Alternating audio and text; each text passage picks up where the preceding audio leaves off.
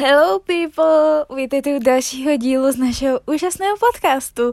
A dnes se podíváme na předposlední epizodu z filozofie a to bude vlastně uh, renesanční a celkově novověká filozofie. Tak jdeme na to!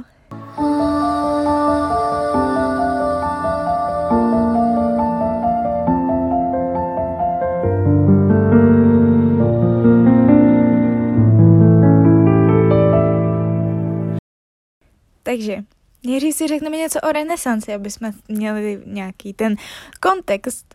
Renesance vzniká v Itálii, v italských městských státech, jako byla Florencie, Benátky nebo Pisa. Vymaňují se z vlivu tradiční šlechty a církve. Stojí na pomezí středověké a novověké filozofie, tedy vlastně někde mezi nimi. Vznik renesanční filozofie souvisí s rozvojem renesance v 14. a 16. století. A v renesanční filozofii se vlastně člověk považuje za svě- sebevědomý subjekt, tedy že je schopen poznávat prostředí, ve kterém žije a prostředí je ale i schopen aktivně přetvářet. Důraz se tu klade na rozum, nezávislost a svobodu člověka. Taky rozvoj individuality a znovu objevení přírody. Navrací se k ideálům antiky. Myšlenkové směry, které renesanci rozvíjí, tak jsou renesanční humanismus, kam patří Dante Alighieri, Petrarka nebo Erasmus, dále renesanční novoplatonismus nebo renesanční přírodní filozofie. Naturalismus to je návrat k přírodě, jen takový podbod. Další pojem, který se nám s tímto pojí, je pojem reformace – a vlastně uh, součástí renesanční filozofie i ta re, je, ta, je i ta reformační. To je důvod, proč se bavíme o pojmu reformace. Uh, ta reformační filozofie se vrátí, vrací k původním hodnotám křesťanství. Individualizace víry, člověk má sám hledat cestu k víře, víra nemá být pouze zprostředkována, návrat k evangeliu, čistota svědomí, mravní přísnost a úcta k boží tr- transcendenci. Výsledkem je vznik protestantské etiky. Důvody, tak máme korupci, papežské schizma a odpustky. O nápravu se snaží takzvaná konciliární hnutí. Mezi hlavní reformisty, a to už určitě znáte, patří John Wycliffe, ten to byl vlastně angličan, patří mezi lollardisty a chtěl, aby se církev zbavila majetku a politického vlivu. No a u nás působil třeba Jan Hus nebo Jaromín Pražský. Dále tu máme Martina Lutera, ten vlastně patřil uh, do Německa, uh, do skupiny luteránů a vlastně pojem protestanti vzniká díky německé selské válce. Dále Jan Calvin, ten působil ve Francii a ve Švýcarsku a byl hodně radikální. Anglikánská církev, tak jak už vlastně název napovídá, tak působila v Anglii a vzniká kvůli potřebě rozvodu Jindřicha VIII. Renesanční přírodní filozofie. Tu máme Mikuláše Kusánského, a ten vlastně formuje myšlenku, že Země není středem vesmíru, ale ještě nebyl schopný to dokázat. Mikuláš Koperník, ten provádí takzvaný Koperníkův obrat, tedy že slunce neobíhá kolem země, ale země kolem slunce. Vyměnil geocentrismus za heliocentrismus a na rozdíl od Kusánského, který to pouze předpokládal, Koperník dokazuje pozorováním, že země není středem vesmíru. Když si to tak jako zvláštně představíme, tak dříve si lidi mysleli, že vlastně země je střed vesmíru, je to takový miminko, o který se všechny ty země stará a starají a každý, uh, ka, vlastně každá ta planeta, včetně slunce, i když slunce vlastně není planeta, ale v té době si myslím, že se jí domnívali, že to je další z planet, tak všechny ostatní obíhají kolem země. A až uh, vlastně v renesanci se snaží o dokázání opaku, nebo dokazují vlastně to, že Země obíhá kolem Slunce. Dále tu máme Jordana Bruna. To byl představitel panteismu. A tedy, že Bůh nestojí ani nad světem, ani mimo něj. Je zkrátka ve světě. Byl upálen za hlásání Koperníkových objevů. Koperníkovských. Dále Galileo Galilei. Ten také hájil Koperníka. A já nevím, jestli jste to slyšeli, ale uh, vlastně Galileo Galilei před svou smrtí oslepl a dodnes se neví, jak oslepl a také je pohřben s neznámou osobou. Uh, předpokládá se, že se jedná o jeho dceru, ale to taky nebylo dokázáno. Jen taková zajímavost. Tak dále tu máme Huga Grotiuse, ten napsal uh, například tři knihy o právu válečném a mírovém, kde zakládá mezinárodní právo, společenskou smlouvu a neb smluvní teorii vzniku státu. Tam vlastně jako první zmiňuje, že stát vzniká v důsledku uzavření společenské smlouvy mezi lidmi. A teorie přirozeného práva. Tam přichází s pojmem přirozené právo, které představuje univerzálně platné normy. Dále tu máme, uh, už vlastně se dostáváme k filozofům, kteří vám budou známější. Uh, teda, co se týče filozofie, samozřejmě, že většinu těch lidí, který jsme se teď vyjmenovali, tak známe, ale jak z jiného důvodu. Třeba spoustu astronomů, o kterých jsme se bavili, byli úzce zpětý s Prahou. A dále tu teda máme Francise Bacona, ten napsal dílo Nové Organon. A vlastně začíná novověký obratky zkušenosti, vytváří induktivní metodu, která je založena na experimentech a pozorování. Řekl, že vědění je moc, tedy že věda je nástroj k ovládnutí světa. Představil teorii idolů. Idoly jsou podle něj překážky, které nám brání ke správnému a objektivnímu poznání. A máme idoly rodu, k poznání nám brání naše vůle a efekty – afekty, idoly jeskyně, každý přemýšlíme jinak, idoly tržiště, vznikají v důsledku nesprávného užívání jazyka a idoly divadla. Představují vše, co považujeme za pravdivé, aniž to kriticky ověříme. Dále tu máme Nicolo Machiavelliho. Ten napsal dílo Vladař. Tam vlastně řekl to jeho známé účel světí prostředky. Mechanická teorie vzniku státu, panovník smí použít násilí a úspěch panovníka tví v diktatuře.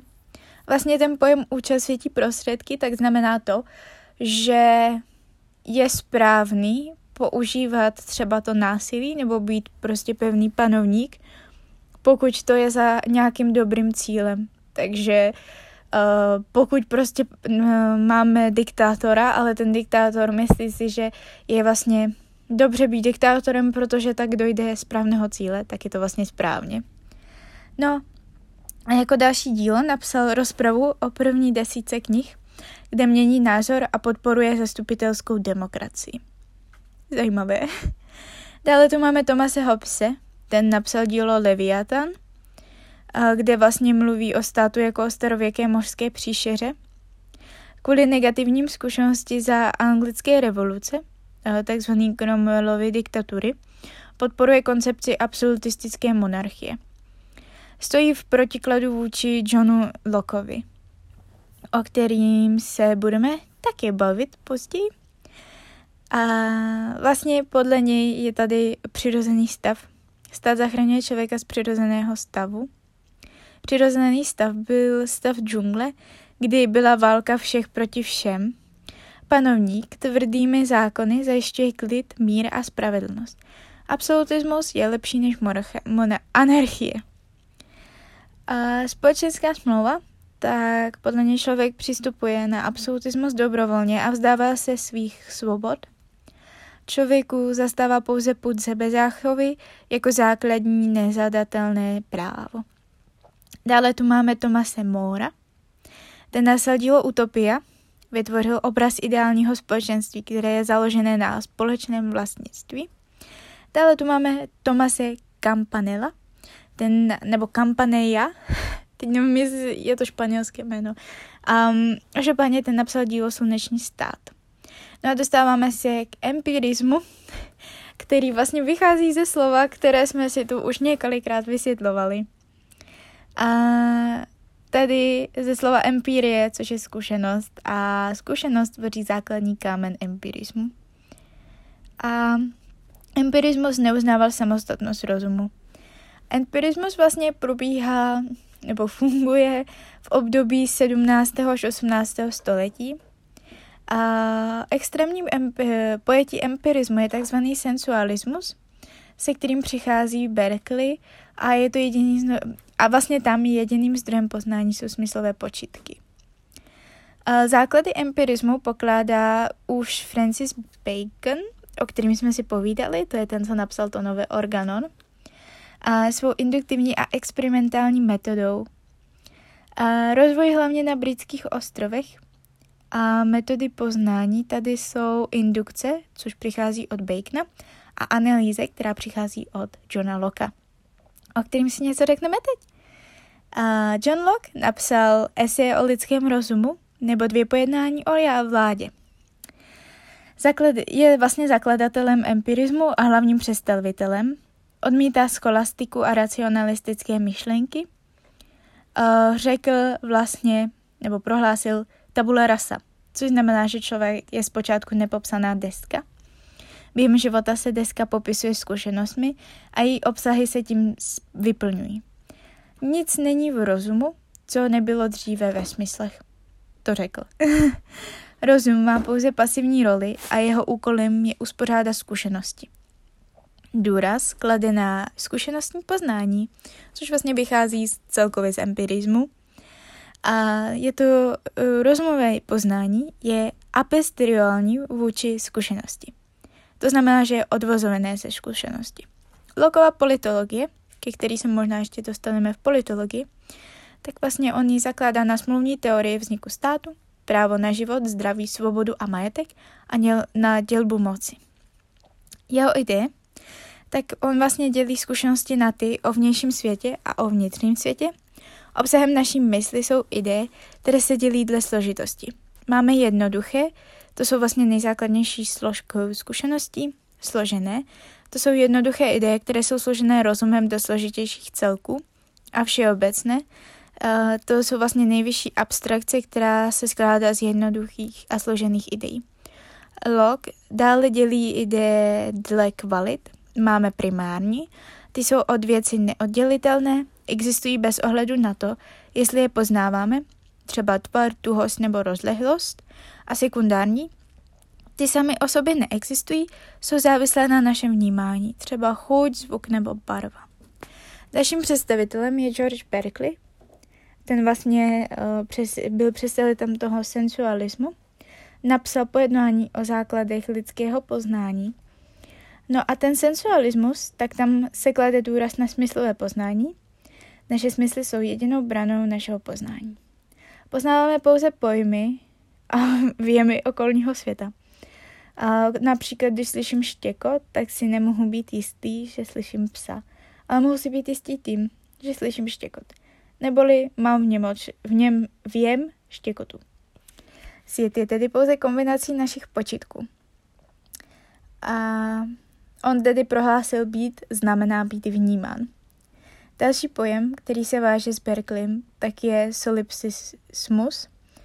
A tam tedy, pokud je svět celý, pouze mou představou, tak vlastně existuji pouze já, Berkeley, si byl vědom tohoto paradoxu. Předpokládá tedy více vním, vnímajících subjektů. Jejich existenci zaručuje Bůh.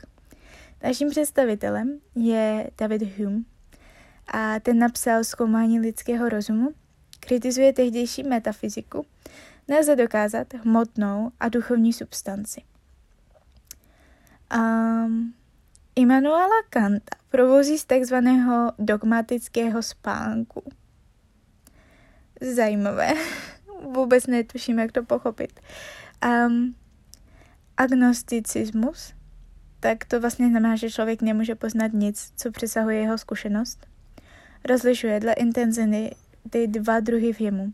Máme dojmy, neboli imprese, ty jsou intenzivní a bezprostřední smyslové vněmy. Tedy že slyšíme, vidíme a cítíme. A ideje, to jsou pouhé otisky dojmu, méně intenzivní kopie našich dojmů. Vzpomínáme, jak jsme dneska obědvali. To byl příklad. Kritika kauzuality.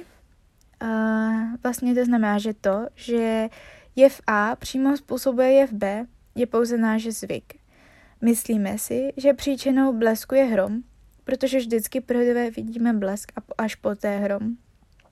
Tato představa vzniká pouze spojením dvou smyslových počitků. Nikdy si nemůžeme být jistí kauzualitou. Hume je tedy skeptikem. Dalším směrem je racionalismus. Ten přichází v období 17. století a k nepochybným poznatkům jde dospět pouze prostřednictvím rozumu. Představitelé pocházeli z kontinentální Evropy. Považuje rozumové poznání za a priorní vůči zkušenosti. To, co s ním znamená to a priori a a posteriori, tak to se vlastně, k tomu se dostaneme u Kanta. Aspoň myslím. A kdyby ne, tak si to ještě dodatečně dovysvětlíme. A tedy, že rozum předchází zkušenosti. Převažuje deduktivní metoda.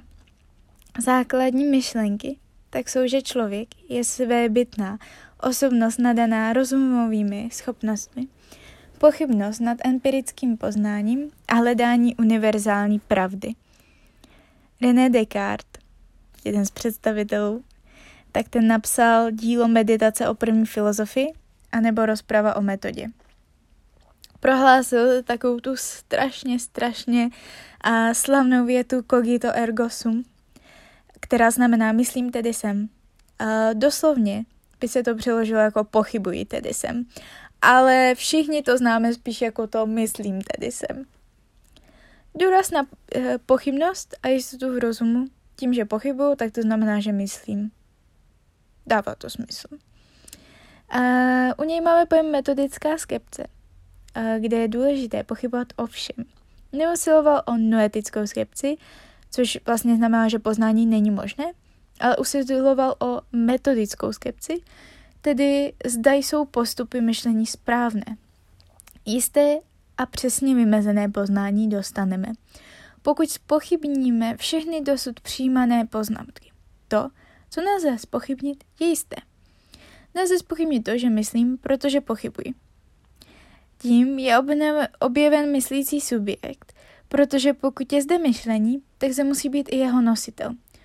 A schrnutím těchto poznatků je tedy to cogito ergo sum. Ještě jednou, myslím tedy sem. Dále tu máme pojem karteziánský racionalismus. Tam pro poznání je důležitý pouze poznávací subjekt. A logika světa odpovídá logice našeho myšlení. Dále tu máme dualismus. To je vlastně ontologická koncepce, která říká, že substance je dvojí. Je rozprostráněná, a tedy tělesná a nemyslící. A v, v latině res extensa, aby jsme ty latiny dnes neměli málo. A nerozprostráněná, ta je duchovní a myslící. A v latině res cogitans. Nerozprostraněný může být pouze člověk tedy myslící, a duchovní. Dále tu máme Barucha Spinozu, ten napsal etiku geometricky vyloženou, kritizuje pojem substance. Podle něj není možné, aby existovalo více než eh, jedna substance. Substance je tedy vše. Panteismus, monismus. Tam jsou takové šipičky mezi těma pojmama. Jakože to z toho vyplývá, chápem se. Pokud by substancí bylo více, tak by se omezovaly navzájem a nebyly by dokonalé. Um, Descartův uh, dualismus tedy nahrazuje monismem. Svět přírody podle něj tvoří svět tvořící, a zase latina, causa sui, a má nekonečně mnoho atributů neboli vlastností. Člověku jsou přístupny pouze rozprostraněnost a myšlení. To je krásné slovo. A svět stvořený, to vlastně atributy jsou vyjádřeny módou, módy, ne módou, U rozprostřeněnosti uh, jsou nejdůležitější klid a pohyb. U myšlení je to rozvažování a vůle. Stupně poznávání tak máme smyslové, nevýhodou jsou u něj klamy, rozumové. To vlastně třídí obecné pojmy uh, na základě kauzuality a intuitivní, a to je schopnost představit nejvyšší bytosti. A svoboda je poznaná nutnost. To znamená, že ke štěstí je nutná lás, lidská svoboda. Té dosáhneme, pokud rozum skrotí pudy a vášně. Dále tu máme Gottfrieda Wilhelma Lebince. Nevím, jestli jsem přečetla příjmení správně. Napsal dílo Mana, Mona... Oh, bože, krásné slovo. Monadologie, uh, rozmanitost světa, je vysvětleno obrovským množstvím substancí, takzvaných monád. Uh, to znamená třeba pluralismus, kritizuje Descartův dualismus i Spinozův monismus. Vytváří vlastní pluralistickou koncepci. Tam má vlastně ty monády, to jsou nedělitelný a nerozprostřeněná soucna. Jsou stavebními jednotkami světa. Zluky monád jsou tvořeny díky předem vytvořené harmonii Bohem. Jedná se o takzvané před, předzjednanou harmonii. Nic není v rozumu, co bylo dříve ve smyslech, kromě rozumu samého. Překonává spor mezi racionalismem a empirismem. Empirické zkušenosti jsou jen faktickými pravdami. Pravdy získané rozumem jsou nutné a zřejmé a nelze je vyvrátit. Jako další tu máme osvícenství, což byl myšlenkový směr 17. až 18. století. Rozšířil se především ve Francii. S ním si můžete všimnout, že tohle všechno probíhalo současně, souběžně, nevím. Každopádně pro osvícenství je typické víra v lidský rozum a pokrok, kritika tehdejších poměrů ve společnosti a kritika náboženství, cenzury a absolutismu. Máme tu pojem deismus, což je vlastně přesvědčení, že Bůh stvořil svět, ale už do něho nezasahuje. Velké množství osvícenců se podílelo na napsání tzv. encyklopedie. Měla pojmout veškeré znalosti světa a lidstva. Osvícenci, kteří se na ní podíleli, se nazývají encyklopedisté. A znaky, tak vlastně tam patří racionalista, lidská práva, svoboda a demokracie. Nejradikálnější forma byla ve Francii, usiluje o přehodnocení celého společenského zřízení kvůli svobodě a sociální spravedlnosti. Uh, patří sem François Marie Aroe Voltaire. To byl, ten napsal filozofický slovník. Podle něj jsou dějiny církve celou řadou podvodů, sporů a vražd. Věřil v deismus a Bůh je tedy něco jako velký hodinář intelekty věřil nebo vyznával nebo tvrdil intelektuální svou náboženskou a politickou pravdu. A Charles Louis de Montesquieu, ten napsal perské listy, kde vlastně se vysmíval absolutistickým monarchím a církvi.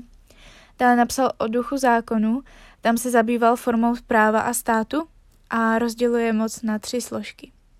Dále tu máme starého známého Žána Jacques Rousseau.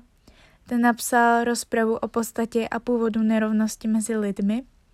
A dále Emil, čili o výchově, kde vlastně říká, že výchova zkušeností, že by měla být vlastně výchova zkušeností, pohled na dítě jako na malé dospělé a takový kontrast vůči tomu, a fun fact je, že on vlastně svoje děti dal do sirončince, protože ho rušili, když pracoval.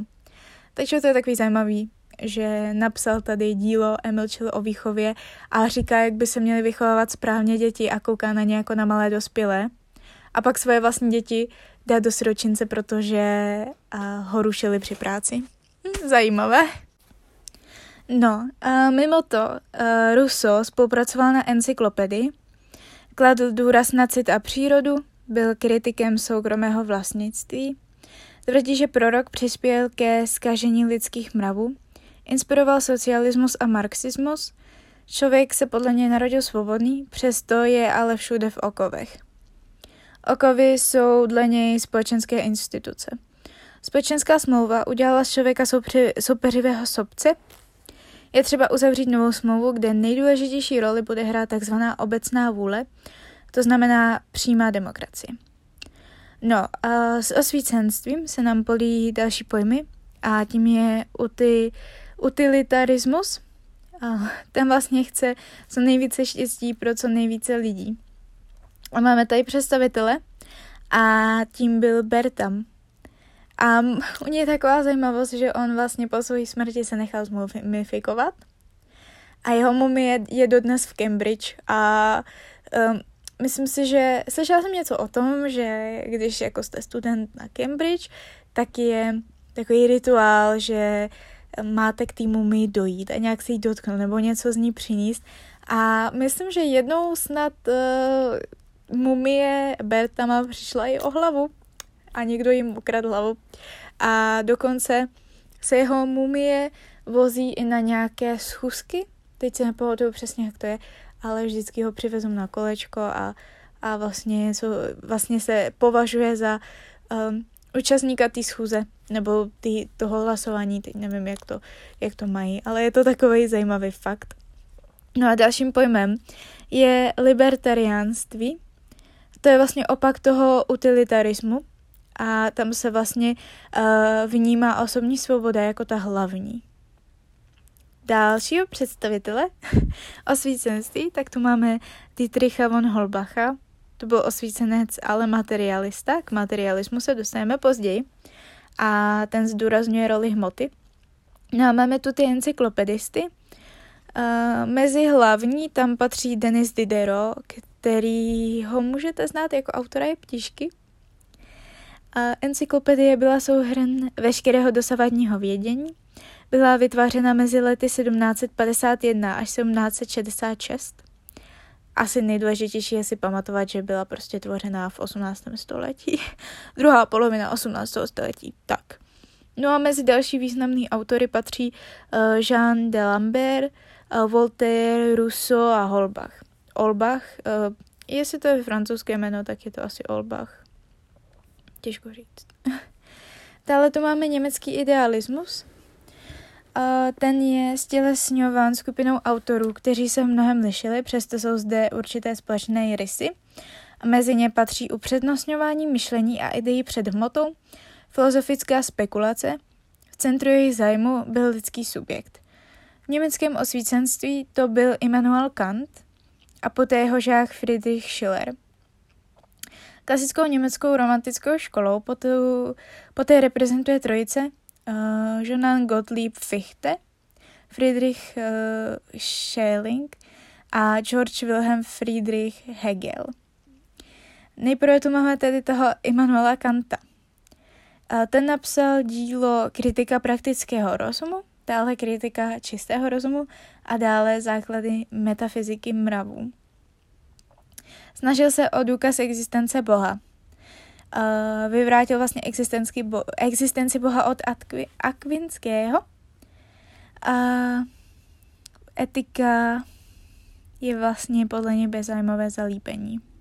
Nebo podle něj prostě. Etika bezzájmové zalíbení.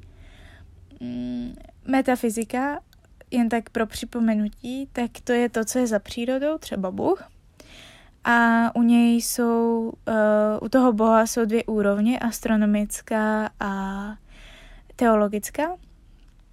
Bůh je podle něj nutnost, je nad námi a v krizových situacích dokáže zasáhnout. Uh, to je vlastně Duex Machina, nevím teď, jak se to čte. A jeho dílo představuje obrat v dosavadním myšlení, jeho filozofie je kritická a transcendentální je zaměřena na otázky, možnosti a základů našeho poznání. Otázky, možnosti a základů našeho poznání. Jo. Prostor a čas jsou dle něj a priorní formy poznání. A jo, dostaneme se u Kanta k tomu, co je a priori a a posteriori. Um, Zpočátku se zaměřil na filozofii empirismu a racionalismu, načež poté vytvořil svůj vlastní filozofický systém. Zabývá se duševní činností rozumu, idealismu, a, což je teda ten idealismus, a navazují na něj ostatní němečtí idealisté, scientisté a postmoderna. Kopernický obrat, a, kritika racionalismu, a, na základě čeho jsou si jistí, že správnost myšlenkových závěrů znamená tak skutečnost toho, co si myslíme a na co usuzujeme. To si možná ještě trošku vraťte a poslechněte znovu. Dále kritika empirismu. Na základě, uh, ne, smyslová zkušenost nepřináší jistotu, že je něco nutně takové a nemůže to být jinak, ale říká pouze, jaké věci jsou. Podobně jako Koperník udělal revoluci o heliocentrismu a geocentrismu, tak Kant dělá to samé ve filozofii poznání. Do této doby se předpokládalo, že poznání se řídí dle poznávacích, poznávaných předmětů. Kant říká, že poznání se řídí dle našeho poznávání. Předmětem filozofie se tedy stává subjekt. Neptá se, co poznáváme, ale jak poznáváme. A máme tu pojem věci o sobě a věci pro nás. Poznáváme vždy jen to, jak se nám věci jeví. Věci, uh, svět věcí o sobě tak není poznatelný a představuje skutečnou podstatu a svět věcí pro nás je poznatelný a představuje, jak se nám věci jeví. Dále vlastně Kant rozlišuje dva typy soudu, analytické a syntetické.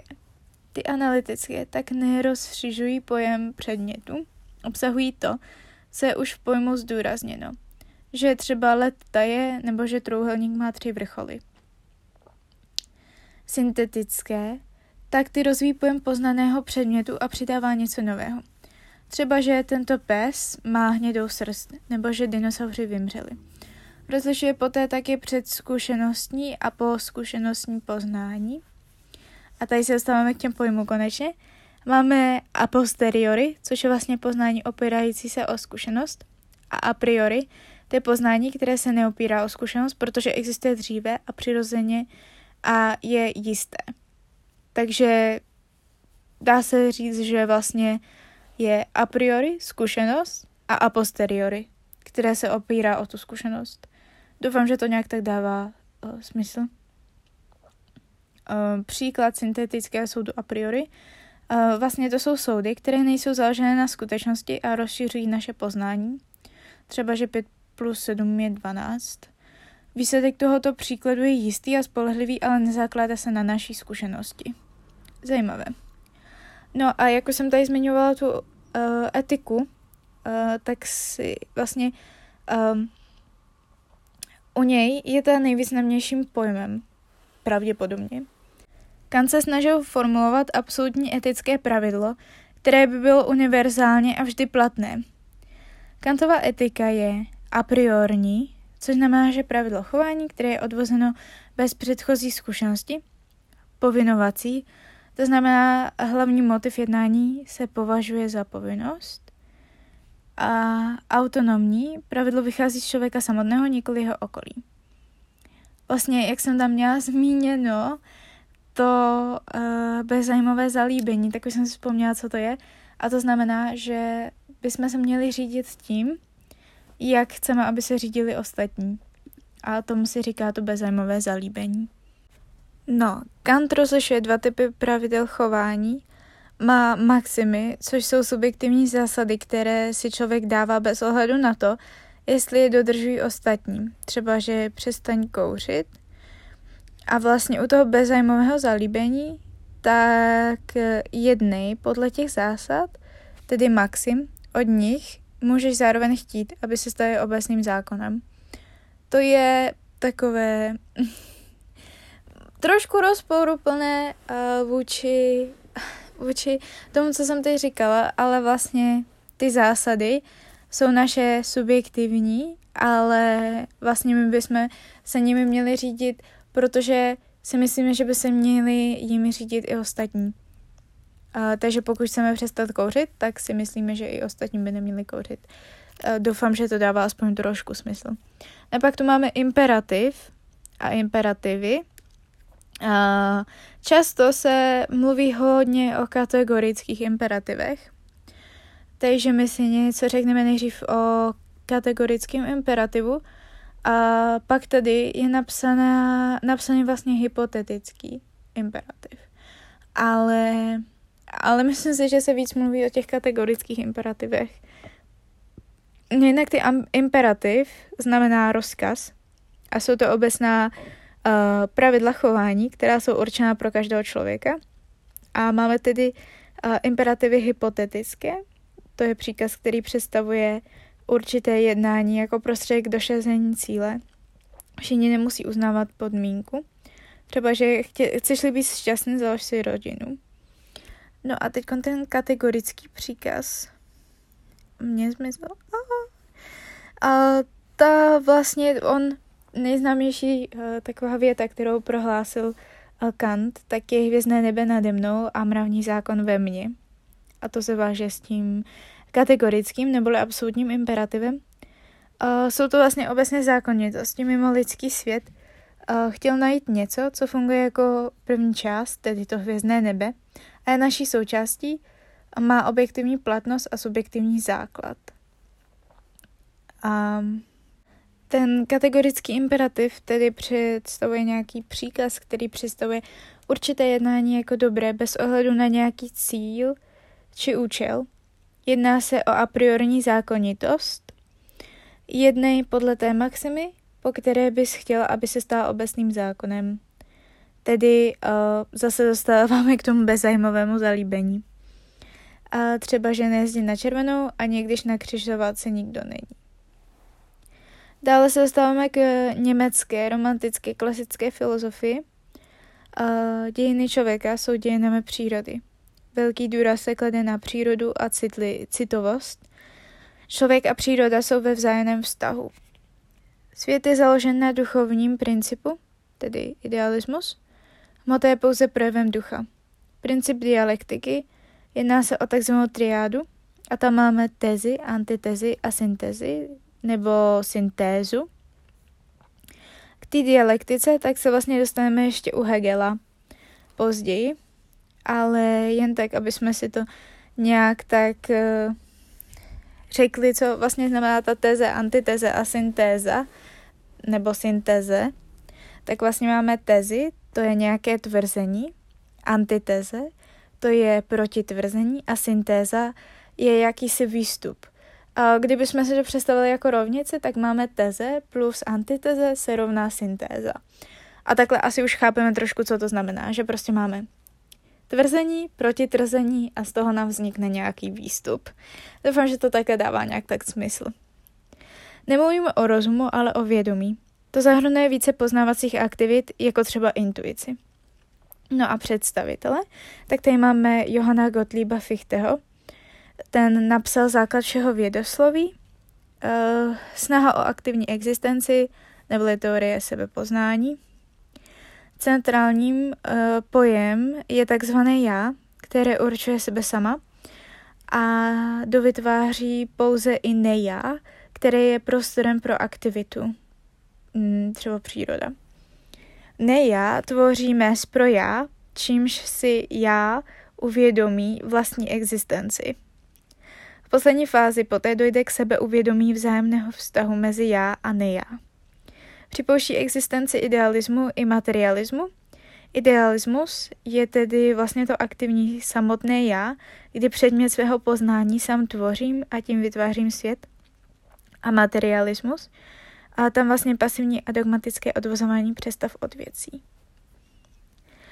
A Friedrich Wilhelm Josef von Schelling, a ten vlastně říká, že příroda není výtvorem ducha, jak hlásá Fichte, ale je to naopak tedy, že duch je výtvorem přírody. Příroda je světový duch.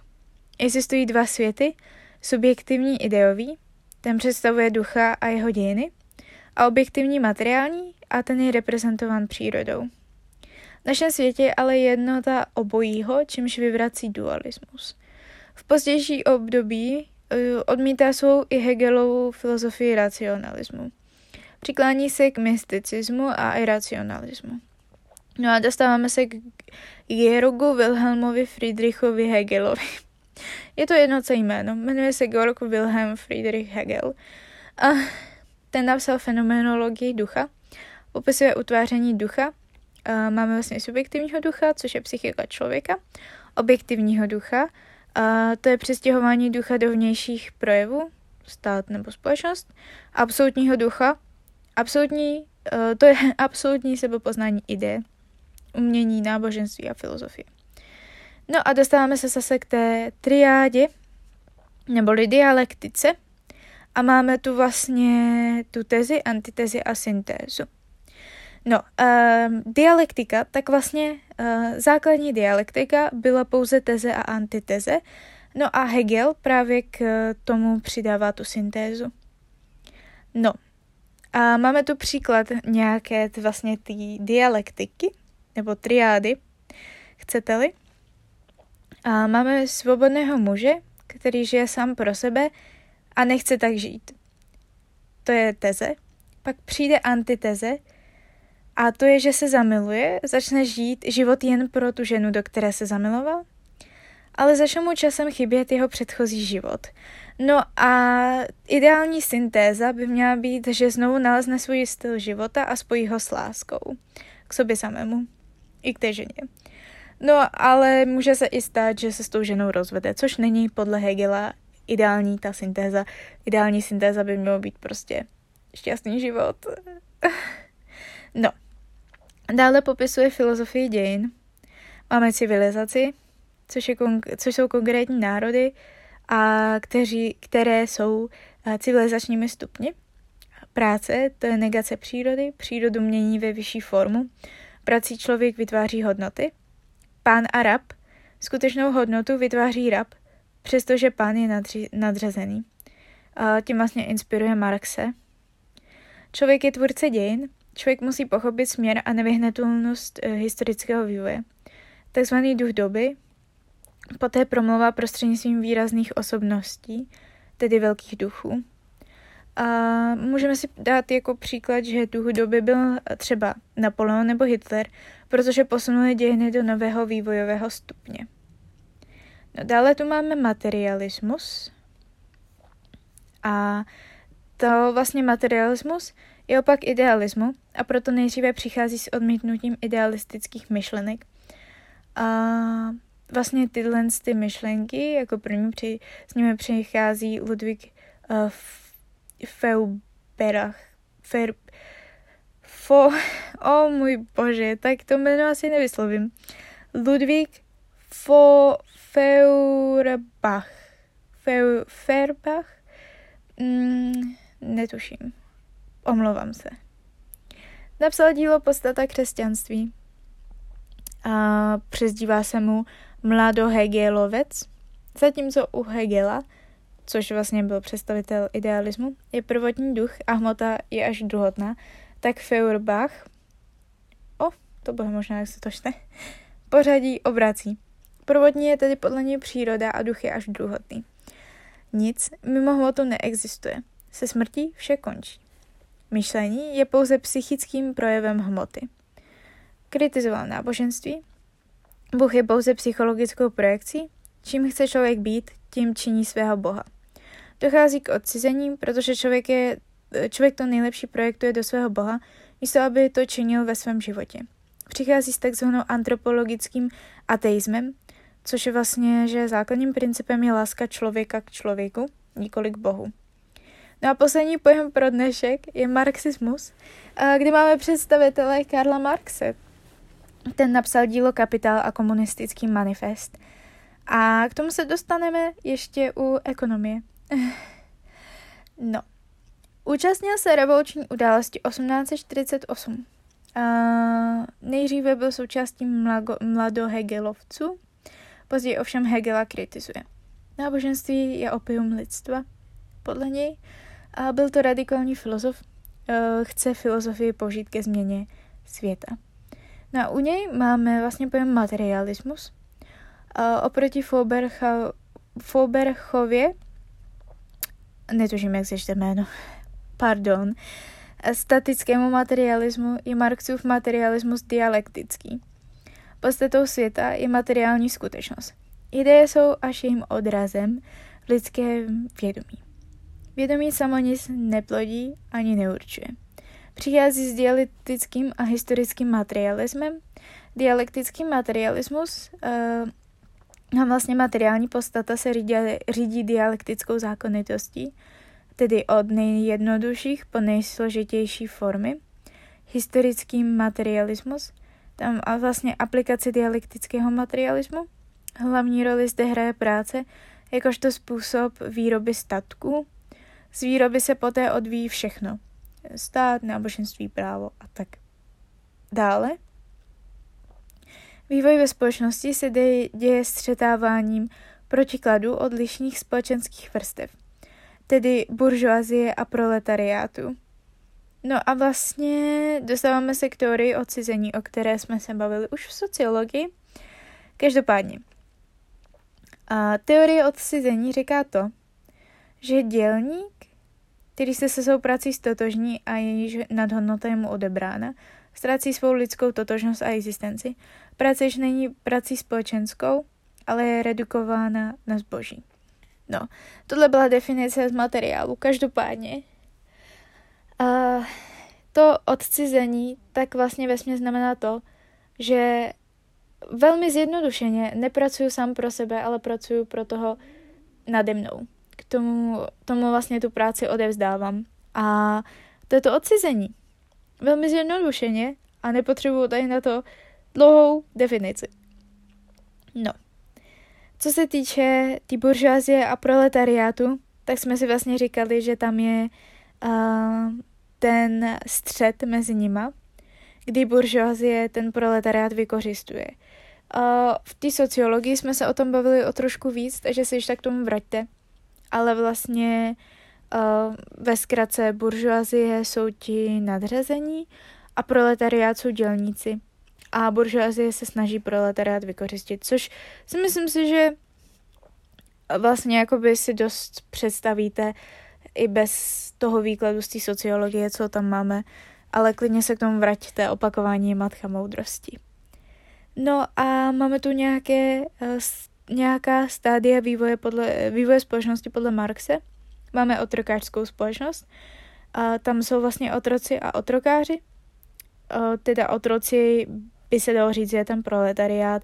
Otrokáři jsou uh, buržázie feudální společnost, tak tam máme poddané a feudály. Kapitalismus, tak tam jsou kapitalisté a dělníci. A bezstřídní společnost, to by měla být podle Marxe ta ideální společnost. No a tím jsme dostali nakonec dnešního opravdu vyčerpávajícího dílu. Je to opravdu dlouhé. Ta filozofie, já si to uvědomuji.